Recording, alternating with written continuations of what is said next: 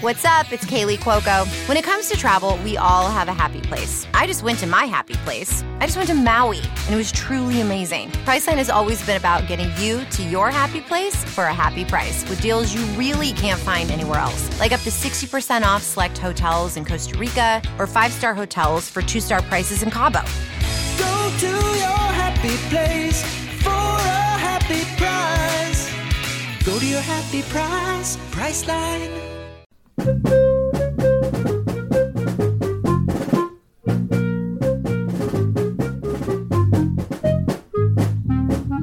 Welcome back to the Final Four. Is not on the schedule. He is Rod. I am Cameron.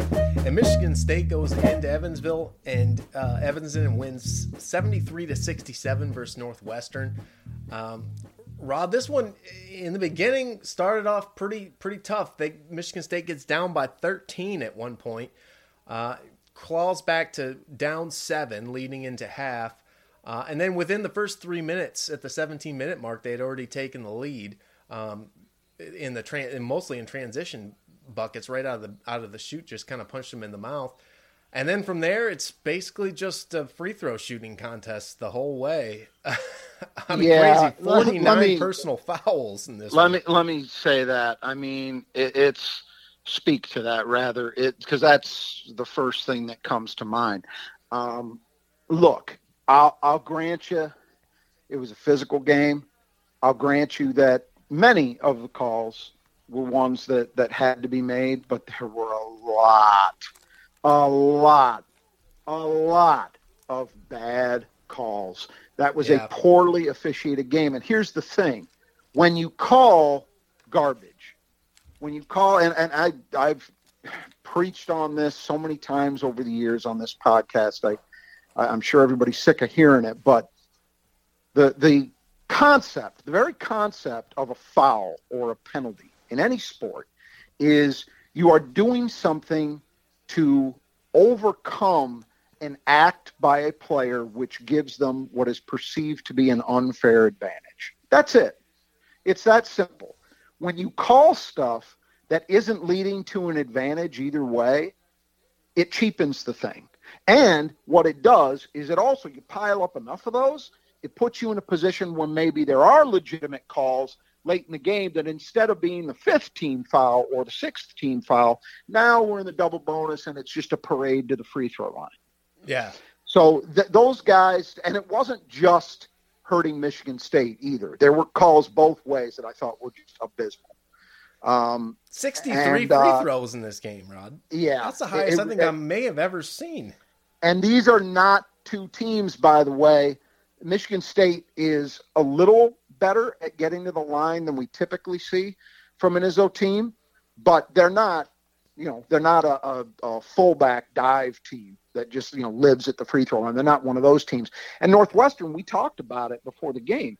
As it, heading into this game, at least, they shoot free throws very well, but they don't get there very often. Yeah, So these are not teams that have a style that you look at and say, going in, all right, there's there's going to be a lot of contact. There'll probably be a lot of free throws. So then I'm left to wonder why, or speculate one of two things happened. Either these teams just played really out of character, which is a harder case to make, or the officials were fucking awful. I'll go with the latter on this. Both Yeah, ways. They too. created a game that in the last, say, six, seven minutes had no rhythm, no feel, no nothing except free throws. That's on them Mhm. because they made so many bad calls. Calls that didn't need to be made, calls that were out of the blue, just plucked out of thin air. The one that really got me late, and there were so many, I'm sure everybody's got their own favorites.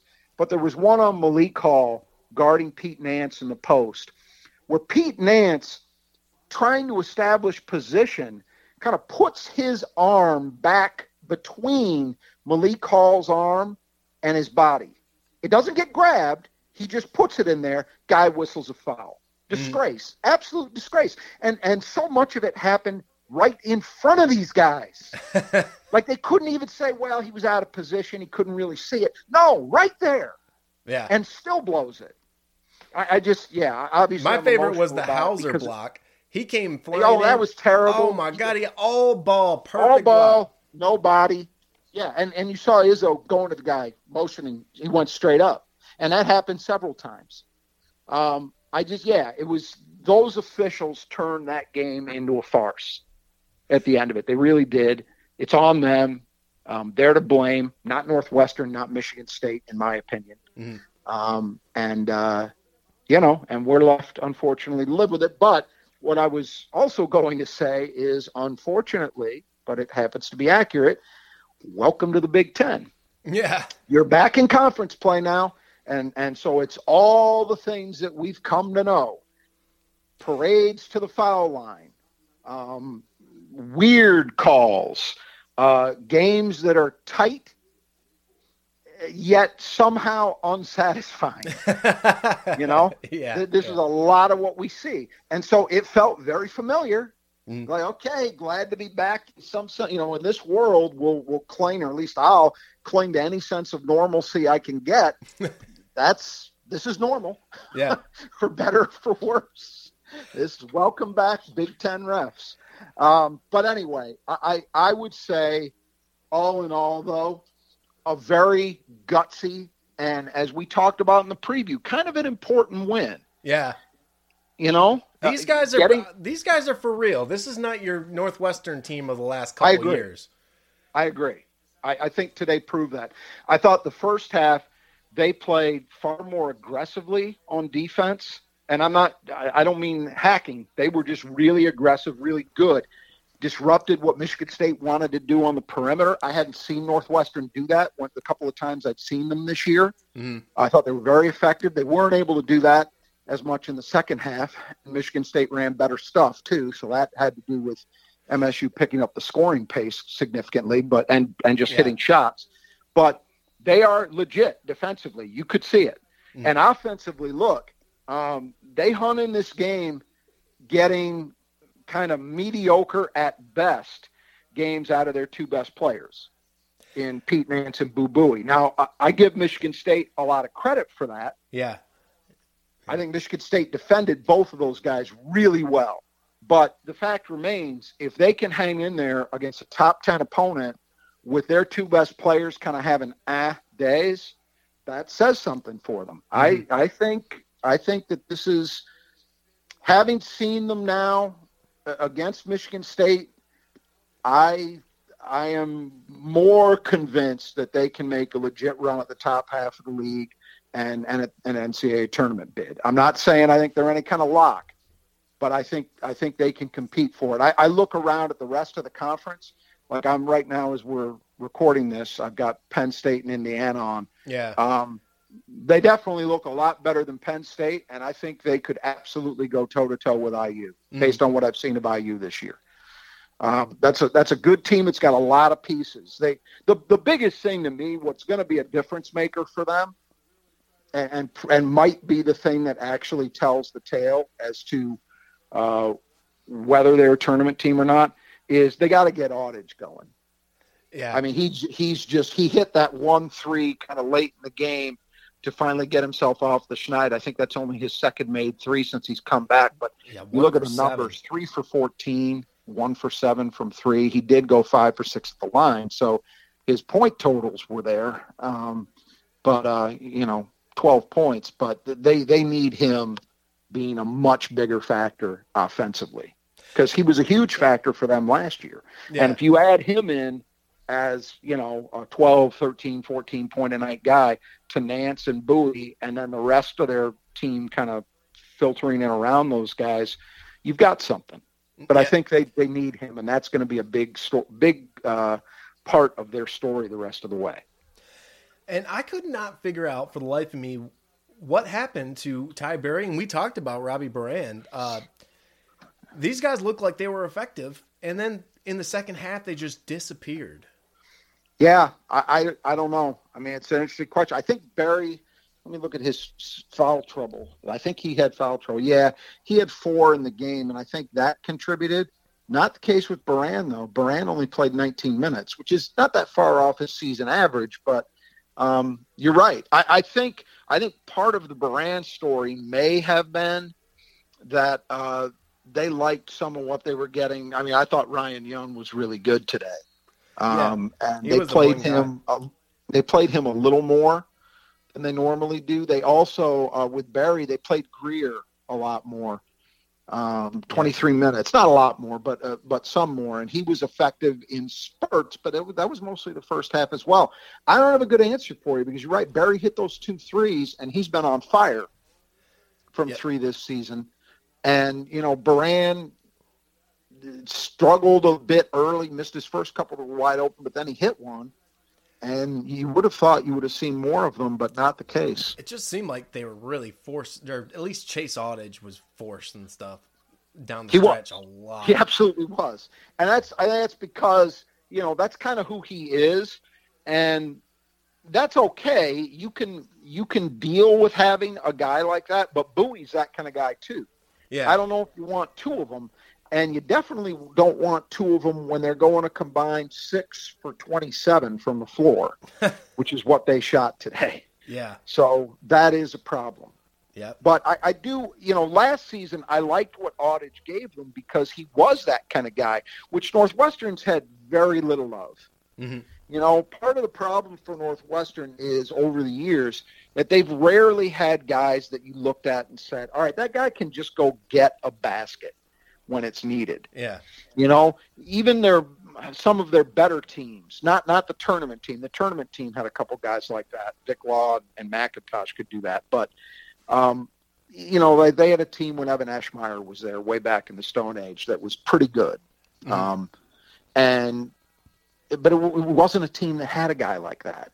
So when you're when you're uh, if you think about the teams under um, uh, oh the guy from Princeton, uh, the previous head coach to um, to Chris Collins, um, that that era had some decent teams, but rarely did they have a guy like that that can just kind of go get it.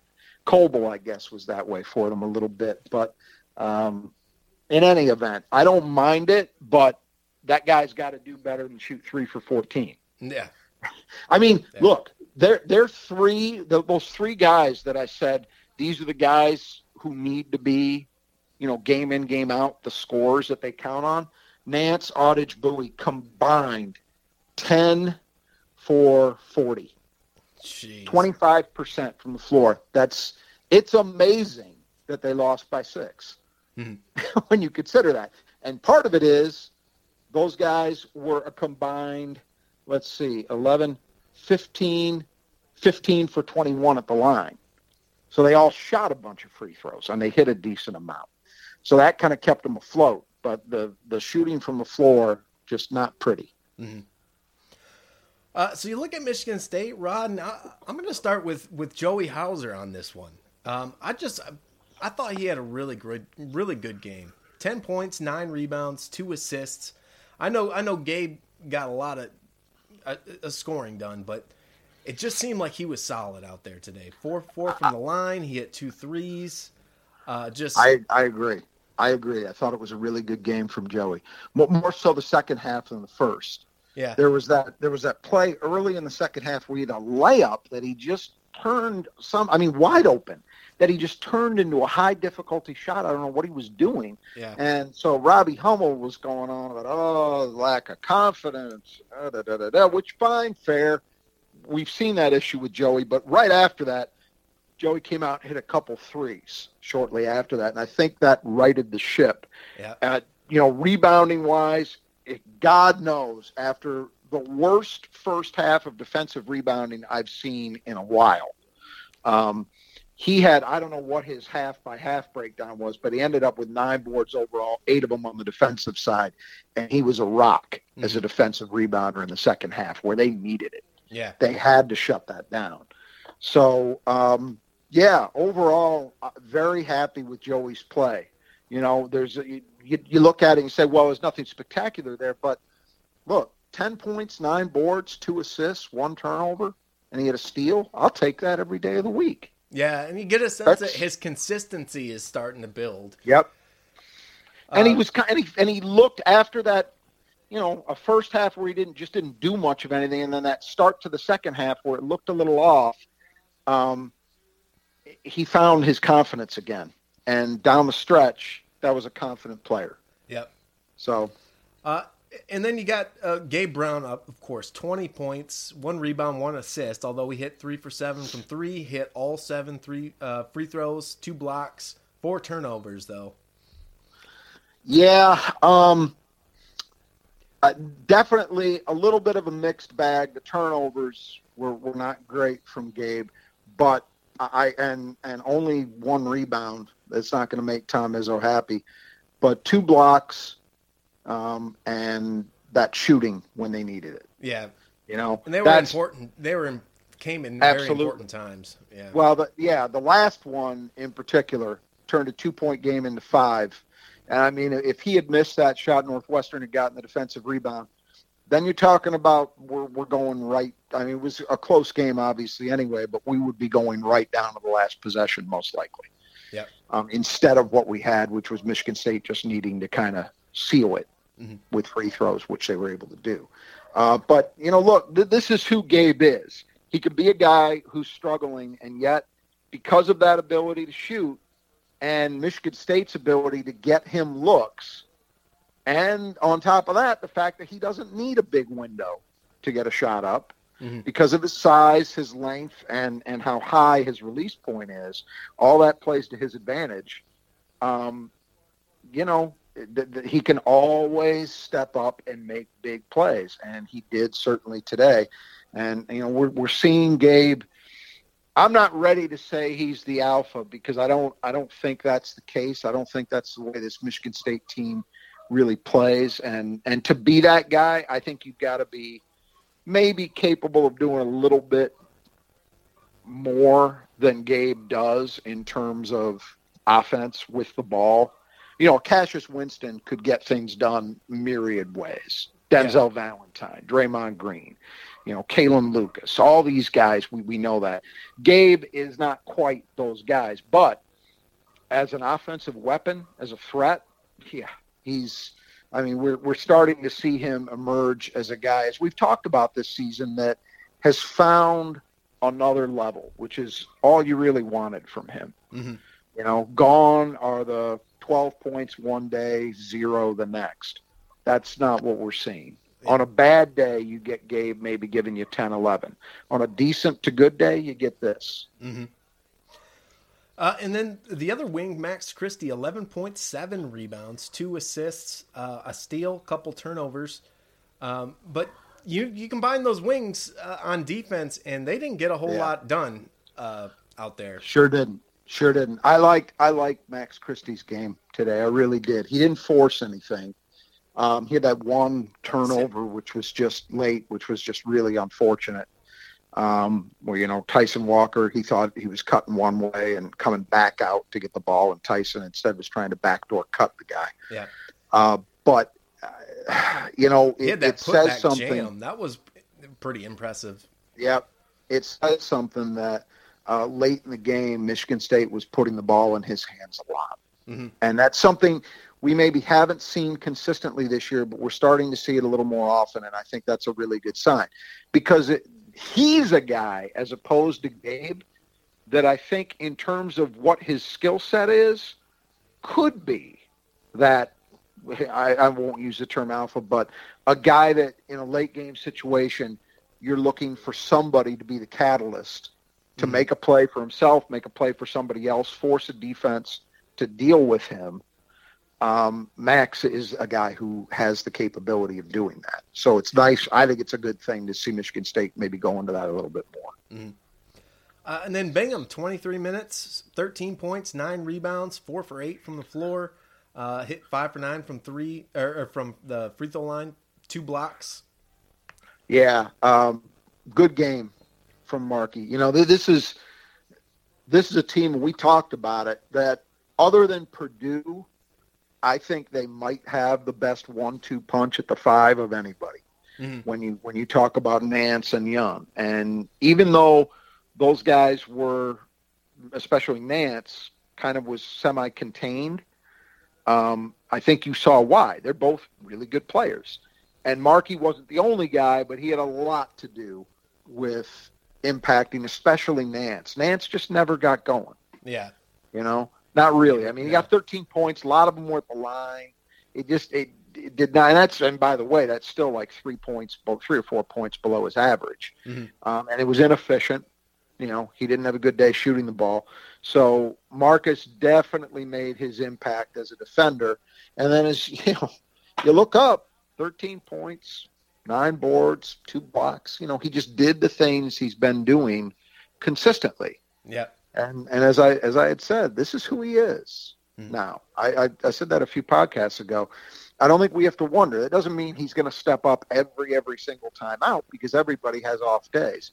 But going into any game Michigan State plays, it's reasonable to expect production like this and impact like this Mhm. because that's who he is now. And he had those two, I don't know, 12 to 15 foot jumpers Yep. that, He had the full repertoire. yeah. in this game. I don't know. I don't know if he actually had a post bucket, but he had some jumpers. Uh, I think he had a transition bucket. The the biggest one was the one That toward the end Yeah. where he went he went off the dribble and just fried Nance. And fou- I believe that was the play that fouled Nance out too, if I remember correctly. Mhm. Um, yeah, it was. It was. Um, so that was big on a number of levels. But that's and we've seen Marcus do that a handful of times. I don't think you want a steady diet of it Yeah. but you know he's capable of doing that. I mean, there's certainly big men in this league that I would want him to attack that way against. You know, Hunter Yeah. Dickinson. Go ahead, get him extended out on the floor like that. Take his ass to the rim. Mhm. Um, the big kid for Edey from Purdue. Take him if he's dumb enough to get out on the floor like that. Yeah. Um, but uh, but it was Nance is not one of those guys. Nance is actually a pretty mobile defender, and yet you saw Markey still take him to the bucket and get it done. Mhm. So yeah, just a, another good game from Marcus Bingham, and you just you see how important he is to the defense. Though it is not an accident that after two kind of subpar games, one of which he didn't play in, um, Michigan State kind of got back to who they've been defensively Mhm. in this one. Um, not an accident that it happened with Marcus Bingham playing. I don't have the minutes in front of me, but Yeah. significant minutes. Yeah. 23. Okay. Uh, so Tyson Walker, 21 minutes, no points, uh, one rebound, four assists. Uh, rough, rough stretch. He winds up falling out of this. He's got uh, one turnover, Yeah. two he did- steals, but d- disappointing because it's the second game in a row that he really didn't. I mean, he was trying, and I had no problem with the shots he took. They just he had one kind of late in the game where he he just shook Buie yeah, and got to the rim, and I don't know how he missed it.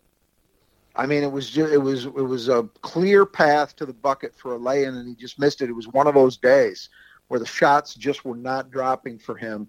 Um, you know, on this day, look, they they needed AJ Hoggard because I think AJ did more offensively. I do think this. Don't underestimate the job that both those guys did defensively in keeping a lid on Buie, though. yeah, Um, that was very important. And Tyson had two steals. There were most of the time when Buie went to take a shot, it was contested. So I thought he was good there. Just they need better offensive play out of him, obviously. Uh, and AJ, 19 minutes, nine points, uh, three assists, three turnovers, but he did have two blocks and a steal. Yeah, I, the, the turnovers obviously you're not thrilled about, and, and he's been much better in that area lately. But everything else, I, look, this was a day where they needed some of what AJ Hoggard excels in. AJ made some transition baskets with floor length passing. Mhm. He made some buckets at the rim when they were going through stretches. They were maybe struggling to get a good look. And he was also part of a pretty good defensive effort. So Yeah. I'm I'm very happy with the way he played. He's already completely shattered my expectations for him. I'll, I'll happily admit to uh, to being wrong about that. That he can be a guy that that can be a part of a very good team. Mhm. Um, I, I I wouldn't want him to be the only guy at that spot. But what Michigan State has going with he and Walker right now is really good because it seems like there's never a game that we're talking about where both guys just didn't play well. Yeah. You know, and even today, Tyson was still there for the most part defensively. You know, um, so they're they're getting and they're getting good play out of that position, which is what matters. And we, you know, we're going to talk about it in the keys, ones and fives. Michigan State came up big Yeah. at Uh, those spots, and they kind of had to. And that that brings us to Julius Marble. Uh, 15 minutes, six points, three rebounds, and assist. Um, I thought he had a pretty damn good game today. Better than he's been for a while. Yeah. I I do think. Um, look, I I am pretty convinced by now that Julius is just never going to be a very good rebounder for for a guy at his position.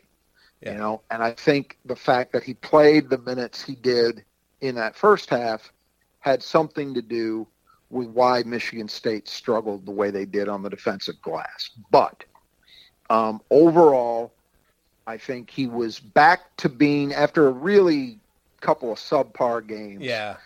He he was back to being what he'd been earlier this season, which is okay. Mhm. You know, he doesn't have he's never going to be a great defensive player. He's never going to be a great rebounder, but if he can just kind of hold the fort, Yeah. Yeah. that's okay. And he did that. Yeah. So and the you know the point production, they need you know the one where he ran the floor for a dunk was big because that was a stretch if I remember correctly where it felt like, um, you know that was near the end of the first half, right? Yeah. So Michigan State was had had been down I think as much as eleven or thirteen, 13. and they got their way back into it, made it manageable by halftime, and and that bucket was big. Mhm. You know, a transition. I, I talked about it with regard to AJ. You know, AJ a few times did that where he he pushed it, and that play was great because he hit Marble in stride. It was perfect, yeah. and Marble dunked it, and and that was a big bucket. So Julius Julius definitely made contributions today. I do think he was better than he's been. Uh, and then Malik Hall, 12 minutes, four points, two rebounds, um, you know, a couple turnovers, four personal fouls. Yeah, foul trouble really limited him in this one, and that's part of why his, his minutes were so low. I also think the fact that in the second half, especially, Joey was really good, Mhm. And Joey was giving you what you needed there. I, you know, you'd say this: Northwestern really, maybe in part because Beran's minutes were limited, Northwestern really didn't exploit MSU at the four the way that you might think was possible with Joey playing those kind of minutes. Mhm. You know, I thought Joey really hung in there defensively and was plenty up to the task. You know, um, but yeah, just kind of a an off day for Malik. You'd like to have seen more. He, he again showed flashes. He had that that bucket where he went to the rim and uh, and scored. And you know, it's those flashes that really remind you how good he can be.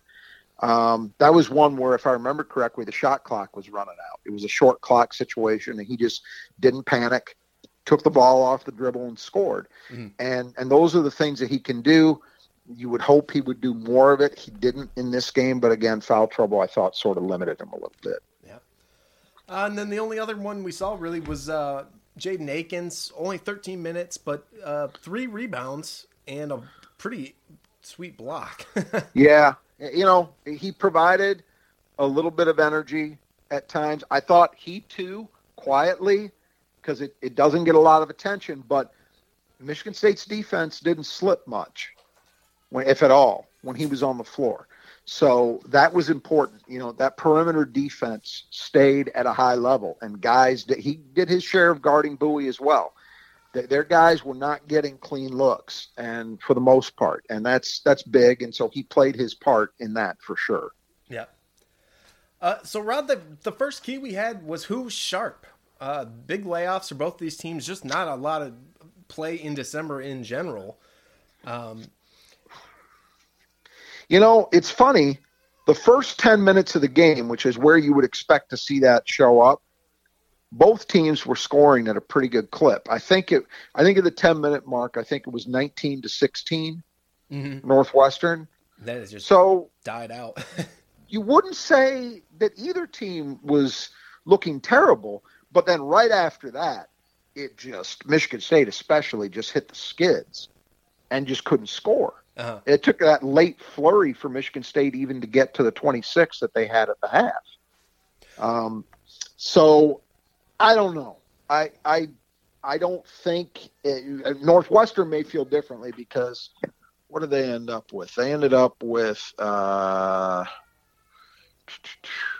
they had nine turnovers, so I guess that's a little more than they would normally hope for. Michigan State had 15. The shooting percentages were not good either way. Um, Michigan State was better. Uh, but again, these are two very good defensive teams. So That's what I would I say. don't know. mean, I, I from a sharpness point of view, I, I felt like Northwestern was really sharp defensively, and then they oh for sure, and then for they sure. kind of maybe Michigan State made some some some switches, Eh, you know, switched things up a little bit at halftime that kind of threw them off. But they were right on top of the normal stuff that Michigan State runs. I also think it's hard. Look, Northwestern is not a high ball pressure defensive team usually, and I think it's difficult to play that way for 40 minutes when you when it's not part of your DNA. You don't do that game in game out, and they don't. So I think it part of it was schematic adjustments from Michigan State. Um, part of it was, I think, just kind of an inevitable ebbing of the ability to play that aggressively Mhm. on defense by Northwestern. You know, um, so a little bit of both. But I do think you're right. They came out very sharp defensively, and as I say, the first ten minutes for both teams, I didn't think the offenses were bad. It's not like they came out and like, wow, you can tell these teams haven't played much. yeah, it wasn't. It like didn't that. look that way. It ended up looking that way by halftime, but not the first segment of the game where you would normally expect that to show up as a, a team needs to kind of settle in and find itself. Um, so yeah, I'm not sure that that either team really won or lost that area. Mhm. You know, Uh, the second key was threes. Uh, Michigan State winds up seven for twenty-three for thirty percent. Northwestern five for twenty-four for twenty-one percent. But Michigan State one for ten at the half. that's right. Six for 13 in the second. Yeah. and and that's really what won it.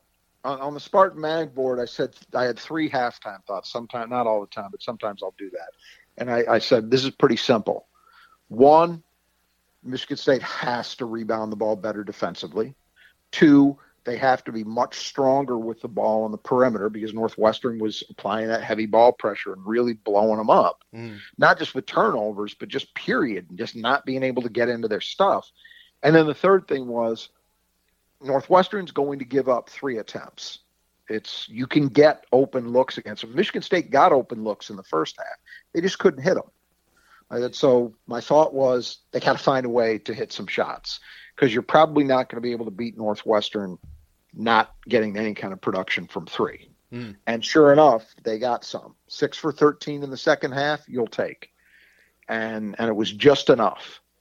You know, Gabe and and Max and Joey being the guys that that really stepped up in that second half. Mhm. You know, Gabe hit three in the second half, Joey hit two, and Max hit one after being the only guy to make one in the first half. Um, and they needed it. Yeah. Uh, and then turnovers. Uh, looks like a I don't know, fifteen to nine. Yeah, yeah, and and MSU had I think nine at the half, so a little better in the second half, Mhm. but um, not good, just not good. Uh, you know, Northwestern didn't make them pay for a lot of it. There weren't a lot of pick six type turnovers, uh, but it it just yeah. After and and look, this is who they are. I mean, you can you can have a couple games where the turnover numbers are low and be feeling, oh, maybe they're turning a corner. Probably not. Mhm. There, there are going to be days where this happens. I think in general it will be a little bit better than what we saw early this season. So I think the recent trend in totality is probably what we'll continue to see, which is most of the time it'll be okay. There'll be the occasional game where it's not okay Yep. and you just hope that there aren't a lot of the latter. Today was kind of bordering on being one of those. Yeah, and they got they had fifteen. You can think five of those were really the bonehead ones. You know, it, the, the Max Christie one. uh, Joey had a weird uh, travel. uh, Hoggard had Yeah. a weird travel, um, and Yep. another bad one. And Tyson Walker had a bad throw. Some offensive fouls too. Yeah, Yeah, it was weird, and that part of that is all why those plays that we're talking about are not live ball turnovers. Yeah. So if you're gonna have them, they're the better type to have. You just you don't want many of them. Yeah. So a little bit disappointing. Uh, and then the fourth key, ones and fives. I, I think this was a big win for Michigan State. Um, if you just look at the raw numbers, so Northwestern individually, let's see. So Michigan State at the point guard spot, we'll start with that. So Walker has zero points before, so they have between Walker and Hoggard seven assists, four turnovers, but um, nine, Nine points. points. So nine points, seven assists, four turnovers, three steals. Northwestern from Buie and Greer. Buie had 12, Greer had four, so 16 points, seven assists, even there, but five turnovers. So they were even worse. Um, Northwestern has an edge, but not a big edge. Mhm. And and I think that was key. Inside, um, what do we say? Bingham 13 and 9 with two blocks. Nance 13 and 6 and zero blocks for a guy who was averaging two a game. Um, if you add in Young as the backup, it's it's a little better because he got 11 and 8. He had a really good game. Marble didn't match that, but but I think in general, here's the thing, and this is what we said in the preview. These are this is where Northwestern is at their best, and Michigan State doesn't have guys that will likely match what Northwestern's guys will do statistically. Mhm. You know, in all areas, especially in scoring, they won't. But I felt like Michigan State has enough at those positions to keep it close, make those guys work, and they did. And if you look at Yeah. the efficiency, if you look especially with the starters, with Buie and and um, Nance, you know, a combined seven for 26 from the floor for those two guys, one for eight from three. If they weren't shooting free throws the way they were, it would have been a real disaster. Mhm. Um, but I, I think Michigan State gets the check mark here. I really do, because they they did enough to keep it very competitive at those positions. And so then from there, if you take it out to what Michigan State's going to get at the four, and Michigan State's going to get on the wings, that's where Michigan State has a real advantage over this team, Mhm. and So it they- showed up that way. They played their strength to a standstill. exactly, or close enough. Yeah. close enough. Yeah. Uh, so the fifth key was Road Warriors. I don't know. There was a lot of Michigan State fans in that. Just when you looked, There always is. yeah. There always is, but you know what? It it still. Let Let's go back to last year, where there were no fans in the stands anywhere, and yet you still had home court advantage being evident in Yeah. terms of who was winning and losing games, right? Yep. So it's about more than that. That certainly helps. Mhm. That it's not the typical Big Ten road atmosphere. MSU usually has a majority of the fans, and it seemed like they did today from everything I heard and read. But it's still not your gym. It, it's still an advantage for the home team because of the familiarity, the travel or lack thereof, you know, all of those things. It's not even just, hey, we're used to shooting on these rims. It's everything. It's like you stay in your at your own apartment. You're not in a hotel. Yeah. Um, yeah. You didn't have to take a bus or, or or take a charter flight to get there. You know, there's a lot of other things that go into it. So it's an advantage, even in this situation. I'll buy that it's less of one there than say it's going to be for Michigan State when Northwestern comes in in a couple weeks to the Breslin. I'll buy that, but it still matters and it mm. still counts as a road win. And so MSU's got two of them now. And and by the way, two of them against teams that I don't think are going to be at the bottom of this conference in Minnesota and Northwestern. Based on what I've seen, I think these are teams that are more in that middle pack than where I thought, at least in Minnesota's case, where I thought they might be in October. Mhm. Um, you know, those are teams that for right now shouldn't be thinking any other way than, hey, we can compete uh, for a top half finish and and a tournament bid. Right now, it, that might change, but for now, they should definitely feel that way. So I, I think you add all that up, and it's big. Mm-hmm. You know, uh, we've we've seen very good Michigan State teams struggle in this building in the past. They usually find a way to win. I, I was actually one other comment I made at the half, and it ended up coming true to an extent. Was I said, you know, MSU could really use Gabe Brown finding his Mo Ager in Evanston. If you remember, Mo Ager, and then I, I want to say Durrell Summers had a game or two like that as well in that building, where those guys just got scorching hot on those corner 3s uh-huh. I can just picture Mo Ager doing it. He had some big games in that building, and Gabe in the second half kind of stepped up and did that. Yeah. Um, but it's a road win is a road win is a road win. They're all big, and as we had talked about on the preview, there have been these inflection points. You know, I felt like um, the Louisville game was one where okay, if they win that, then they got these two Big Ten games they should feel that they can get, and then you've got you know a non-conference games against Oakland and High Point, and that should get you back into Big Ten play, feeling good about yourself. Well, this is another inflection point because now you're three and zero, oh, two road wins. You got Nebraska at home next, which you know, God help us if it's not a win, a comfortable one, the way Nebraska has played.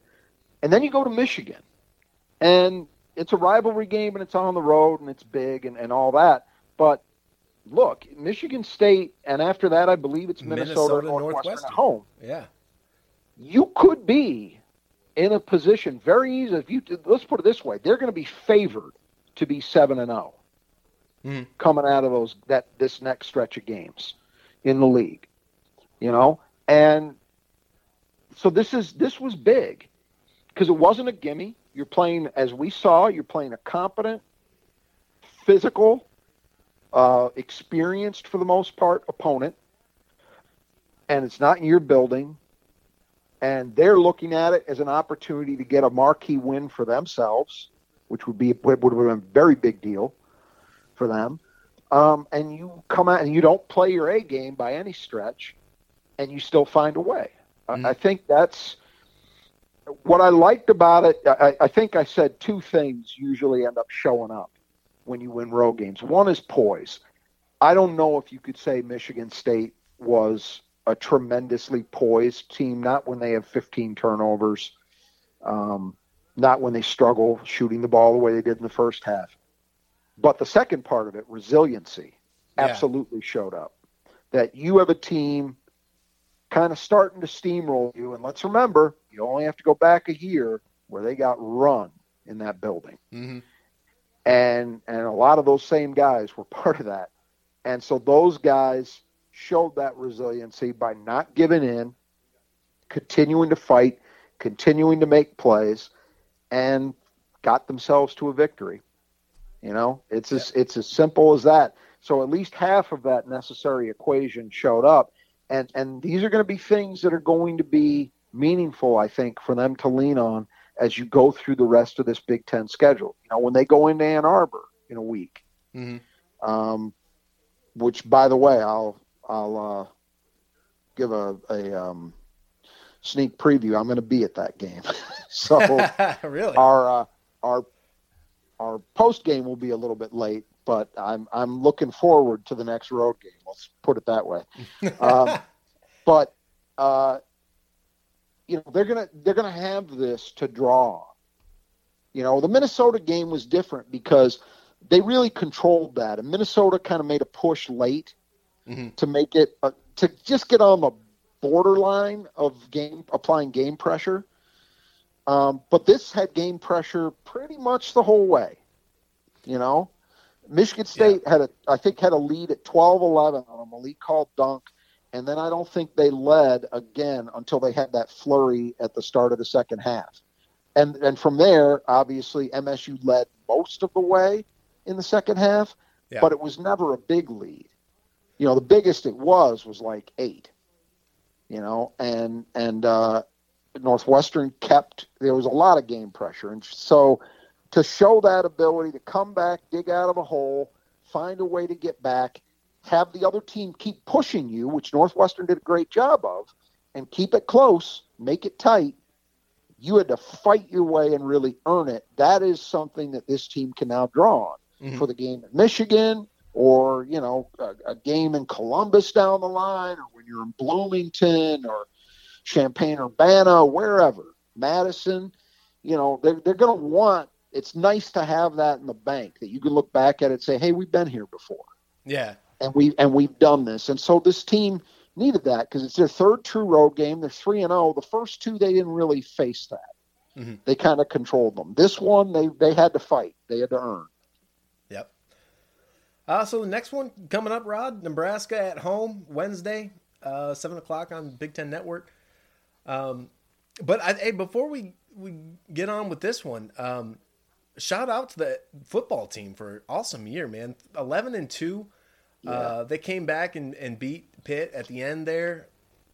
Any yeah. any kind of thoughts on the football team? This is this is a really surprising and great year for them. Well, I mean that's an understatement, right? Yeah. I don't think I think optimistic people looked at this team and said, "Hey, with a couple of breaks, maybe they can win seven or eight games, go to a decent bowl." You know, that that was kind of where the standard was, and they just blew right through that. Yeah. It was a yeah, I mean it was really it was a magical year. And there have been there have been a few of these that I can think of in the past um, that it reminded me of. Mm. Um, it reminded me a little bit there was that the uh, maybe that, maybe not as dramatic because Michigan State was better than this or considered to be better than they were this year coming into the season. But I think about you know, the 87 team when I was in college at Michigan State. I was a student. Mm-hmm. And, you know, George, it was George Perles' fifth year. They kind of bounced around and been on the borderline of being solid, but just couldn't get over the hump. They'd had some, you know, Lorenzo White had been hurt the year before, which really kind of dashed some hopes. Um, there was a, a lot of things had, had conspired to the to not allow them to have that breakthrough season, uh-huh. and then they go ahead and they go to the Rose Bowl and and win it. That season, kind of, I won't say it came out of nowhere, but it was it was one that that felt really exhilarating because you didn't necessarily have quite that level of expectation. I would say Nick Saban's last season, yeah, was somewhat similar to this, where you know he had had the same thing. He had a lot of six and six, seven and six kind of years where they'd shown promise, but they hadn't broken through and then they, you know, it was kind of a similar year to this one in that, you know, they had a big game where they were undefeated. Both teams were undefeated, I believe, against Michigan. Maybe Michigan had one loss, but MSU was unbeaten. You beat Michigan in a tight game, and then you go out and you lose to Purdue. Yeah. um, it had some similarities, but that team too, I think, was ten and two. This one was eleven and two. Um, you know, somewhat similar in that way. But again, where the comparisons fall apart is those teams were at least coming off. I think they were coming off bowl seasons. They were coming off years where they were at least mediocre. Michigan yeah. State was coming off two and five. Yeah, and you just really like bottom dwellers they were picked. right, and you just really didn't really didn't have. I mean, I was optimistic. I always am. I'm, I'm definitely a glass half full guy when it comes to this stuff. But mm-hmm. I, if you told me they're going to do that, I never would have believed it. But I do think that it was obvious early that yeah. this was going to be different. I, for me, where I bought into the idea of this team being different was Miami, mm-hmm. where they went down there and in a turned a tight game into an easy win late in the heat. You know, everything kind of going against you in terms of what you're used to playing in, and Michigan State just dropped the hammer. Yeah, I thought at that point Okay, and and it was the fact that you know Kenneth Walker had run it up against Northwestern, who's been pretty good over the years, but obviously this was not their best team. So you kind of wondered, okay, what does that mean? Mm-hmm. And then what was the next week? Was the next week Youngstown State where he just yeah. didn't play very much? Yeah, and so the fact that he had that kind of game made Miami look silly. I thought, all right, this is this is not a flash in the pan. This guy actually is as good as it appeared. Uh-huh. And um, and then they just went on from there. But what a yeah, what a fun year! I mean, so many so many great storylines and such an easy team to like and to root for. Yeah. You know, I mean, when your best player, who we all know should have been a, a Heisman finalist, I mean, that's that's going to go down as one of the all-time jokes. Yeah. Um, but when he is as humble as that guy Yeah. was, and is team oriented, and and yet has the talent he has. I mean, I don't know for sure what kind of pro he's going to be, but I just have a hard time envisioning that if he stays healthy, that he can't find a way to be a really good starting running back in the NFL because he has tools you can't teach. Yeah. Just a combination of explosion, power, and speed and and, vision. and vision and vision yeah you know it's honestly i have not seen anybody like that um Uh, certainly around this area since barry sanders and that doesn't Yeah. mean he's going to be barry sanders he's not but a lot of what he did this year reminded me of that Well, especially um, those counter plays, like where you'd, Yep. you'd start off to one side and then and cut it back to the left.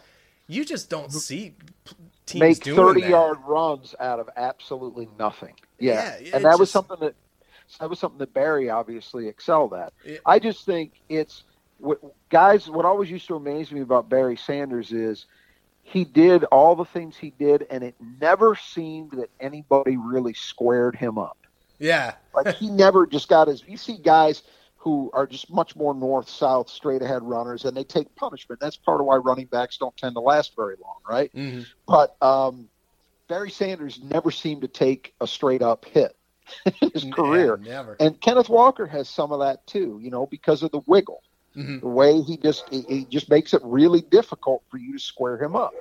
So yeah, I, I obviously, you know, there's there's much further to go, but I, I will say this. The thing that I am absolutely convinced about now, having seen this thing operate this year, is Mel Tucker 100% knows what he wants and knows what he needs to get to the level that they would have to be to honestly compete Yeah, in the in the playoffs. You know, obviously we saw Michigan State get there in 2015. And then what was demonstrated, I think, is as good as that team was, it did not have the physical capability to match up with an Alabama that was engaged. Maybe they could have if, if Alabama came out listlessly and didn't play up, but but an Alabama that was focused, you had no chance.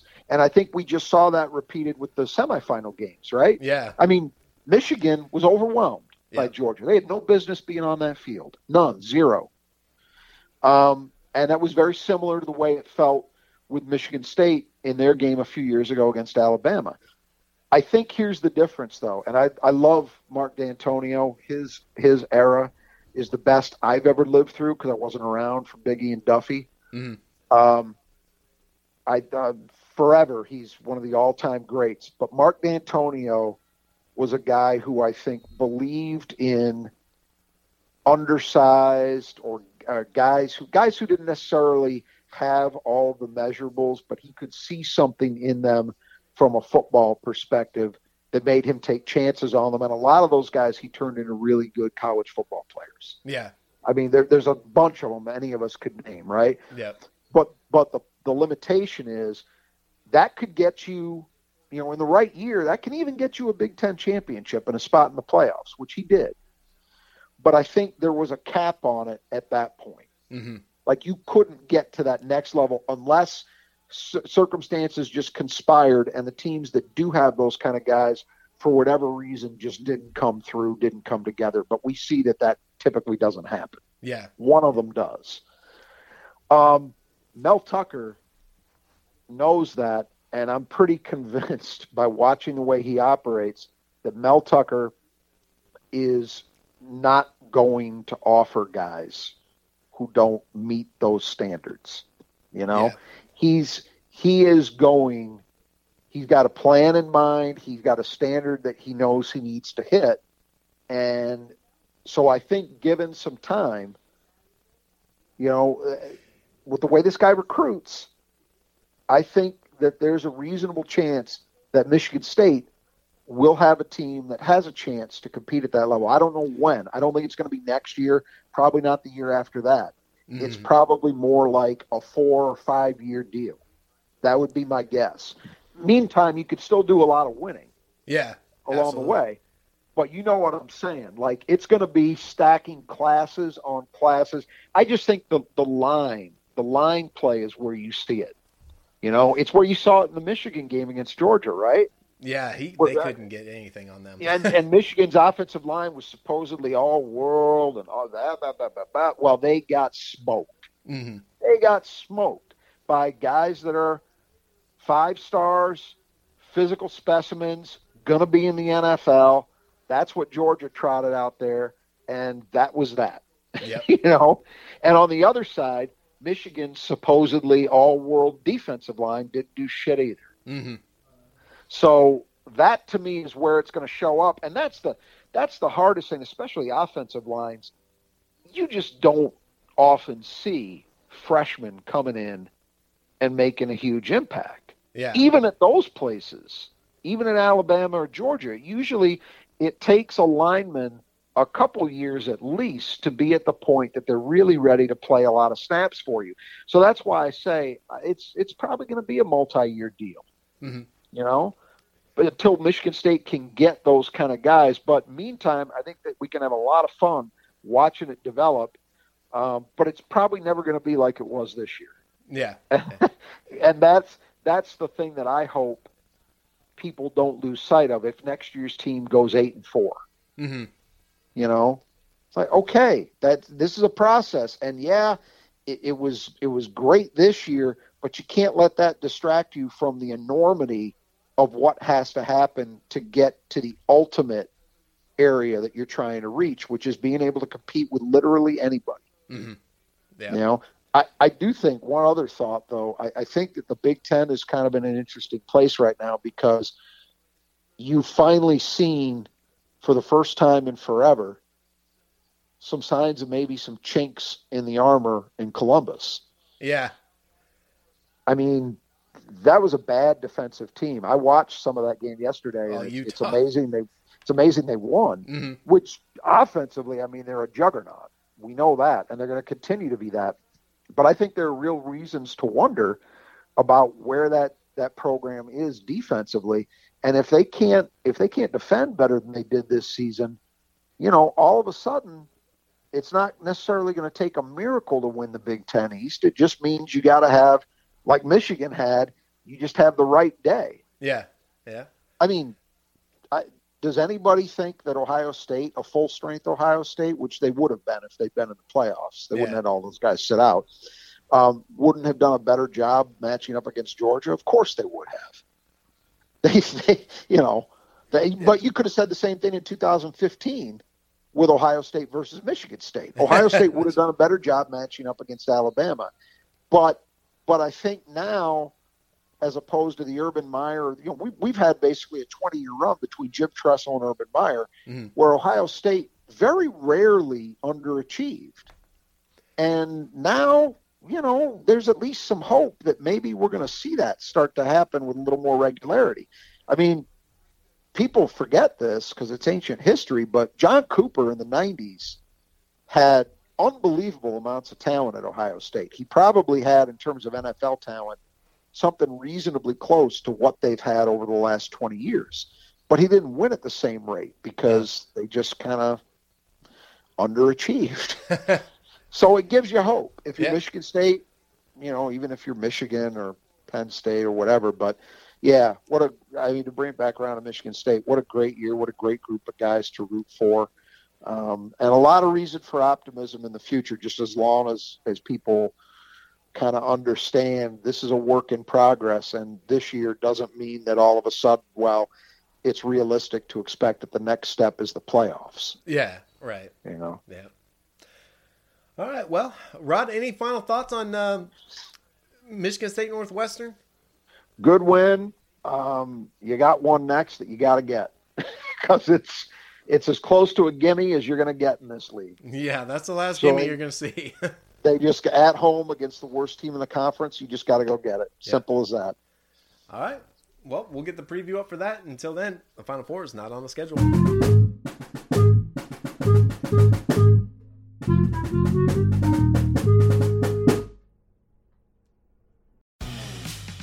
For the ones who work hard to ensure their crew can always go the extra mile, and the ones who get in early so everyone can go home on time, there's Grainger, offering professional grade supplies backed by product experts so you can quickly and easily find what you need. Plus, you can count on access to a committed team ready to go the extra mile for you. Call, clickgrainger.com, or just stop by. Grainger, for the ones who get it done.